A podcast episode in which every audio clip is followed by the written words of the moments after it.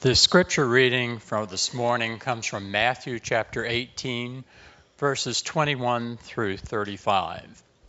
Then Peter came and said to him, Lord, if another member of the church sins against me, how often should I forgive? As many as seven times? Jesus said to him, Not seven times, but I tell you, seventy seven times. For this reason, the kingdom of heaven may be compared to a king who wished to settle accounts with his slaves.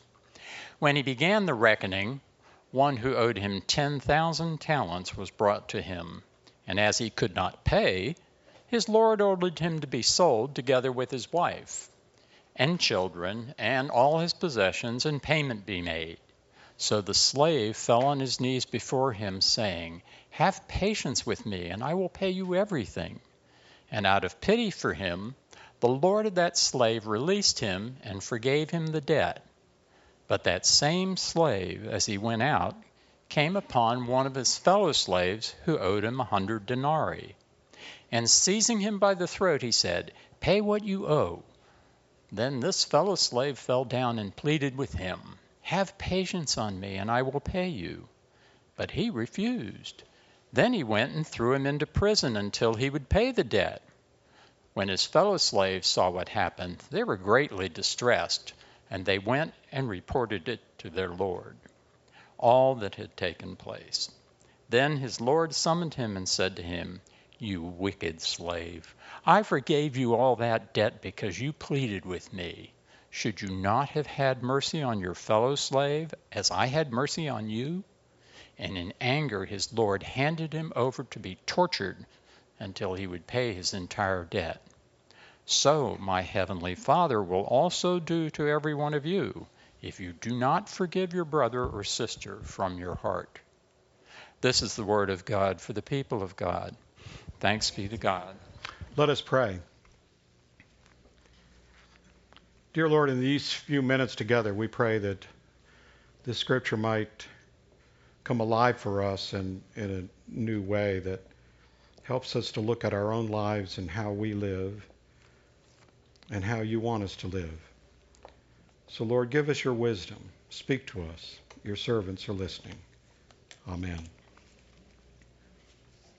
A couple of weeks ago, uh, we looked at a passage of Scripture that uh, told the story of a Pharisee who had invited Jesus into his home, if you recall, and, and a woman of the city according to Scripture, who was a sinner, uh, came into the house and started anointing Jesus' feet with with oil and her tears. And um, if you recall, uh, the Pharisee was indignant about this, and uh, and and then Jesus used that as an opportunity to tell a parable uh, to to give some meaning to what had just happened there. And and and what I said uh, in, in my message that week was that it, it would be tempting to simply look at that and to see the story as simply a story of why we should forgive, why the Pharisee should forgive the woman.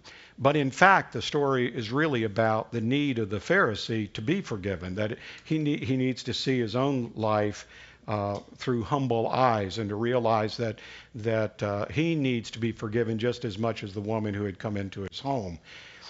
Well, I don't want to let us off the hook because that, that is important. That's where we have to begin there. We have to begin knowing that all of us have sinned. All of us have the need for forgiveness. But now we need to take the next step and we need to we need to move out into forgiving others. And that's what this uh, scripture lesson is about this morning. My question to you is: Do you ever wonder in this story? And I think this is probably this story is probably familiar to many of you when Peter comes up and wants to know about forgiveness. Do, do you ever do you ever wonder what was on Peter's mind when he asked that very poignant question? Lord, if another member of the church sins against me, how often should I forgive? And, it, and isn't it interesting that that he he says when another member of the church, because that term church probably uh, wasn't a term that was used in the time of Jesus. It really came kind of after that. And so you have the impression maybe Matthew, when he was writing you know, recalling this event and writing it down in his gospel, uh, he kind of, kind of extrapolated uh, Peter's concern, and now the church is very young church. Maybe they're having some difficulties, and so um, maybe Matthew is kind of struggling with uh, with this question. Maybe he has a, a problem with someone in the church, and so he he he wants to kind of look at what Jesus might say to this question. But Peter asked, Lord, if another member of the church sins against me, how often should I forgive? Now the question is, who was who was he talking about? Who who was he having a problem with? Um, even though the term church wasn't used at the time, clearly he's talking about somebody that's kind of relatively close, or at least he has some sort of connection with. And he's saying, you know, how often should I forgive this person? Who would it be? Would it be another disciple, one of the other disciples that were followers of Jesus? if, if you look in the earlier part of that chapter, chapter 18, where we find this scripture lesson, uh, you, will find this uh, sort of conversation, if you will, uh, maybe an argument among the disciples, and they're trying to figure out who's going to be the greatest in the kingdom. They're they're sort of like trying to determine the pecking order, you know. And is that what he's thinking about? Maybe he's recalling that uh, that little tug of war among the disciples, and maybe he's got his maybe he's thinking about one of the disciples that he's having a real problem with. Maybe he heard some words that one of the disciples said, and he didn't like what he heard, and and he's having real trouble forgiving this uh, this other disciple. Is that who he's talking about? Or could he be talking about Matthew, the tax collector? Remember, Peter grew up as a Jewish fisherman. And here is this tax collector, the worst kind of sinner you can imagine, because he, he worked for Rome. He was collecting taxes for the, the occupying country that had occupied their nation. I mean, is that who he's thinking about? Or maybe, maybe he was kind of remembering that scene where the people surrounded the woman caught in an adultery and how they had picked up their stones and how self righteous they were and they were going to kill this woman in the name of God's law. Maybe, maybe Peter kind of could pick out some of the people in that circle holding the stones, and maybe he's really angry with them that they would be so self righteous. Is that who he's thinking about? Or maybe, maybe he was anticipating Judas's betrayal. Jesus had just told them that he was going to have to die. So if he's going to have to die, how's that going to happen? Who, who's going to come take him away? You know, they've taken great pains to kind of stay away from crowds and stay in behind closed doors. And is someone among them going to be, betray Jesus? Could it be Ju- Judas? Could it be someone else? I mean, or maybe maybe he was thinking about John the Baptist who had just been executed. Maybe he was thinking, well, somebody must have turned him in. Not necessarily one of the disciples, but maybe someone out there in the crowds that followed Jesus, that, that listened to his words, but yet they they had this thing in for John the Baptist and they turned him in. I, I don't don't know. And then again, maybe he just anticipated his own his own denial of Jesus.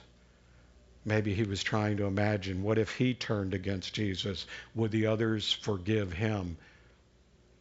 And how many times would they forgive him if, if, he, if he did this? Peter wanted to know what the law required. And so he asked, Is it seven times? Is that, is that how many times if I, if I do this forgiveness thing seven times, will that, and even that, think about it. I mean, think about someone who has harmed you. How many times would you forgive them? Would you get up to seven? I mean, that, that seems pretty significant. I mean, uh, you know, after two or three times, you know, three times you're out. seven times? Well, see, see seven was a, a, symbolic number as much as anything. It was, uh, it was symbolic of completeness, of wholeness. So what, what Peter was saying was is, is going back to the creation story, seven days of creation. So, so he's really asking, what's the, what's the perfect number to forgive someone who has wronged you? And of course, we know Jesus' reply in the New Revised Standard Version, which we've read this morning. Jesus says 77 times. Now, in other manuscripts, and I think uh, in the King James Version, uh, maybe pulling out, you know, what's spoken in some other manuscripts, he supposedly says 70 times 7. If you do the math, that's around 490 times. I mean, it's hard for me to fathom seven times, let alone 77. And my goodness, 490 times. That's out of my, my capacity to reason. You see, what, what Peter was asking was really impossible. It was impossible for him to do. Can I do that? Can you do that? In fact, can God do that? That's a lot of forgiving. Now, the reality is the number doesn't matter. The number really doesn't matter. It doesn't matter if it's 7 or 77 or 490. Forgiveness is not about numbers. A forgiving heart doesn't have a counter on it. A forgiving heart doesn't, well, I forgave yesterday, today I forgave two times. Uh, you know, there's no counter on a forgiving heart. Because a forgiving heart never stops forgiving.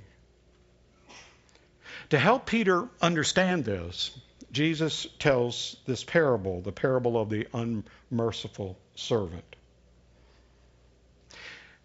Now, the king has apparently a number of slaves, and one of them owes a pretty good amount. He owes 10,000 talents.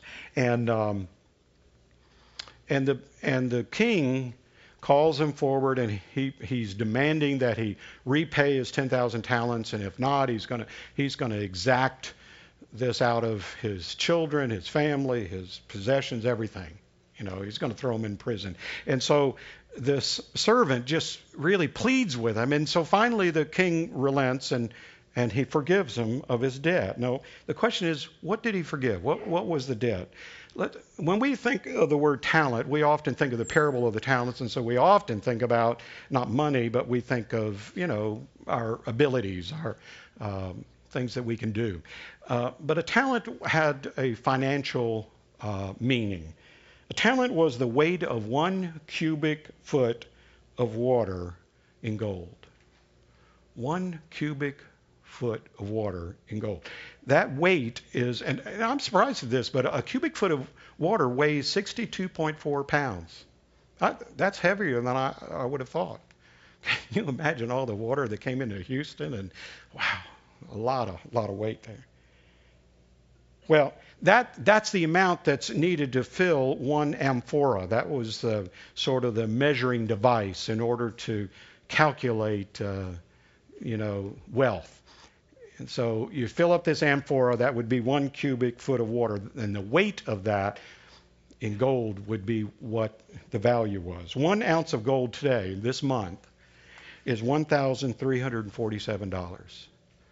That's a lot of money. One ounce, one ounce. Now, there are 998.4 ounces in 62.4 pounds. So one ton of, of gold equals 1.3 million dollars. Now I want you to just kind of think about that for a while. One 1.3 million. That's a lot, right? Well, he didn't owe one talent. He owed 10,000 talents. Now you do the multiplication. 10,000 talents is 13 billion dollars. That's with a B. Do you get that? This man owed $13 billion to the king. And the king writes it off. You're forgiven. Go your way. So, what does this servant do? He goes out and he encounters another one of the slaves, another servant, who owes him money. He's just been forgiven $13 billion. And this one owes something to him, and he says, I want it right now. And the guy says, I, I can't do it. Okay. So he throws him in jail, has him thrown in jail. which is kind of ironic. Why would you throw someone in jail who owes you money? How are they going to make the money to pay you back? But that's what he did. He throws him in jail. Well, what, what is this servant that's been thrown in jail owe the other servant? He owes, according to scriptures, 100 denarii. 100 denarii. Now, how much is that? One denarius is one day's wage. So let's just kind of guess that this uh, a day's wage is $15 an hour and eight hours in a day. Do the math, comes out to $120. So you multiply that by 100 and you come up with $12,000. That's how much this servant owed the other one. The first one was forgiven $13 billion, and for 12,000 he throws the man in jail. Is something wrong with this picture? Think about it. Now let's compare this debt in a different way. The unforgiven one, the one that got put in jail, he owed the equivalent of three months' worth of labor. Three months. But the one who was forgiven, he owed 164,000 years. That's what it would have taken him to build to earn the 13 billion dollars. No wonder after learning what the first servant had done that the king hands the man over not just to be put in prison now, but to be tortured.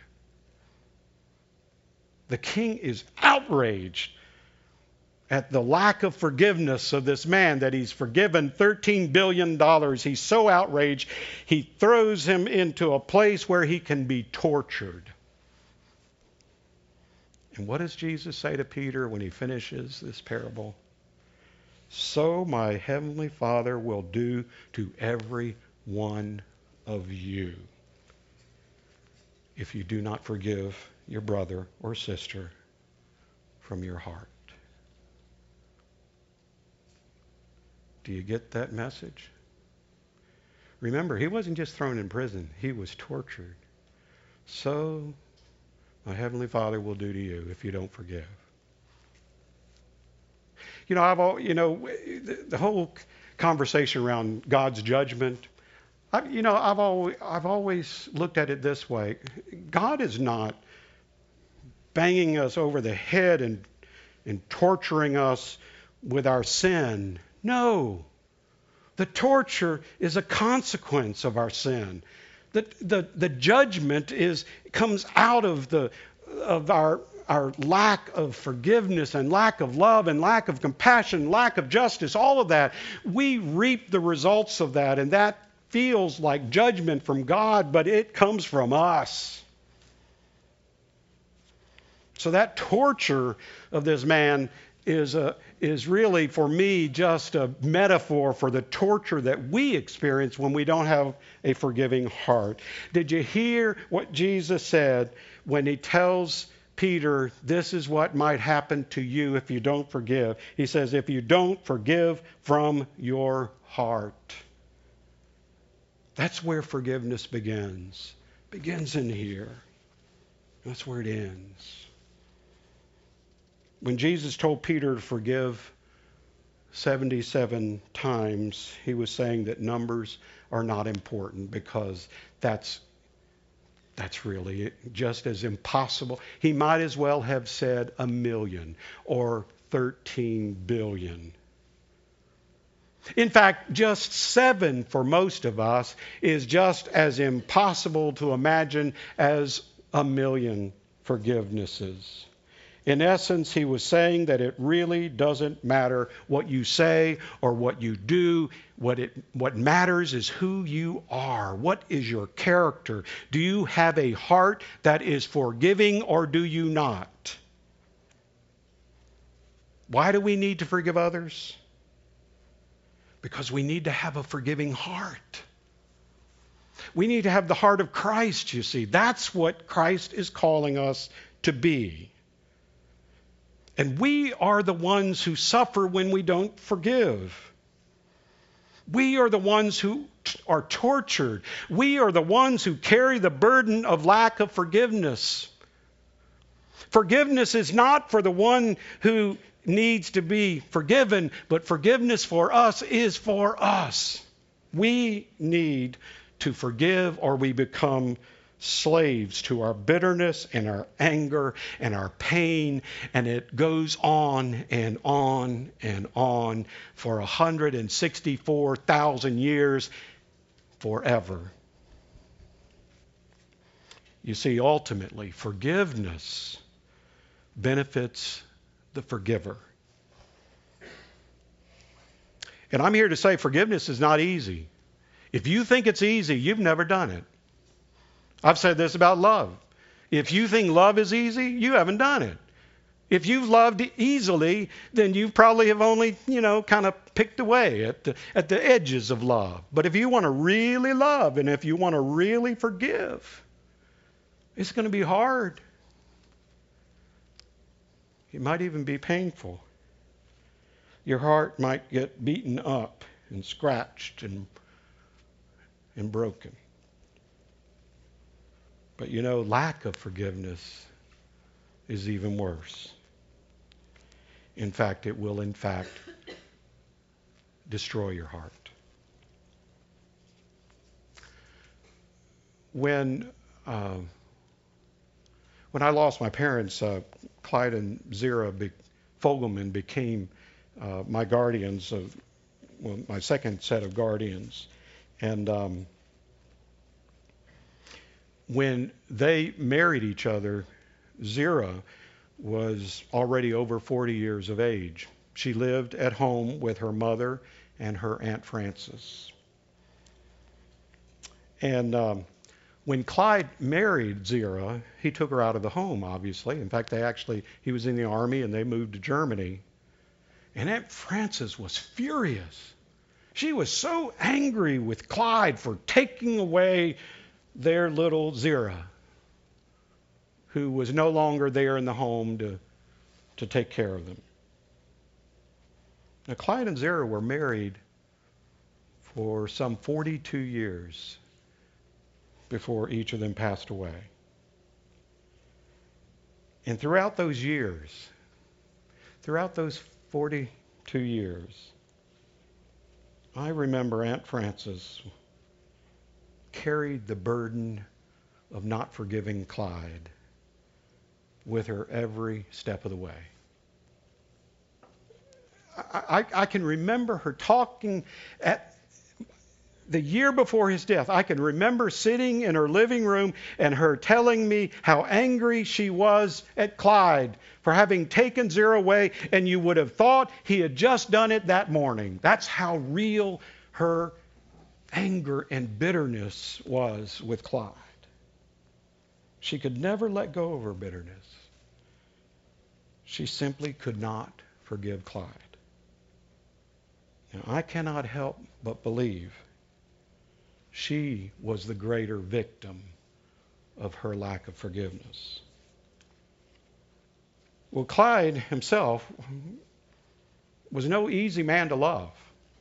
I can appreciate some of her feelings that she might have had for Clyde. He, he was a paranoid schizophrenic and he was bipolar. When it became clear when I was in college that she could no longer live safely in the home with him, I went up from college and, and I helped remove her from the home and uh, take her to, to some other family members where she lived the rest of her life. And I remember very clearly how angry Clyde became with me. He told me to get off his property and he didn't want to ever see me again. He was so angry with me for having taken Zira away. They never divorced. They, they actually became better friends, separated. But, um, but he was angry. I would call him and he'd hang up on me. I'd go knock on the door, he'd never come to the door. And I would call his sister down in North Carolina and weep over the phone, saying, What can I do? What do I do? But I didn't give up. Eventually, over time, he relented and let me, well, let both of us rebuild our relationship. In essence, he forgave me and he opened his door to me once again. Now, when he died, at the VA hospital in uh, in Richmond. I was his only child that was there. I mean, really, I was really his only family. Our, my wife and our kids and I, we were we were his family. He's buried now in the Arlington National Cemetery. When I look back on that, if he had not ever gotten to the point where he could forgive me, I never would have gotten through the door. I wouldn't have been at his graveside, probably. You know, he would have had no one. But you know, I had to forgive him too. And without that forgiveness, we, we never would have come together. We, we both needed to forgive the other. Forgiveness, you see, is not easy. It's hard. It's really hard. But it's more than worth the pain. Forgiveness, you see, benefits the forgiver. Why do I need to forgive others?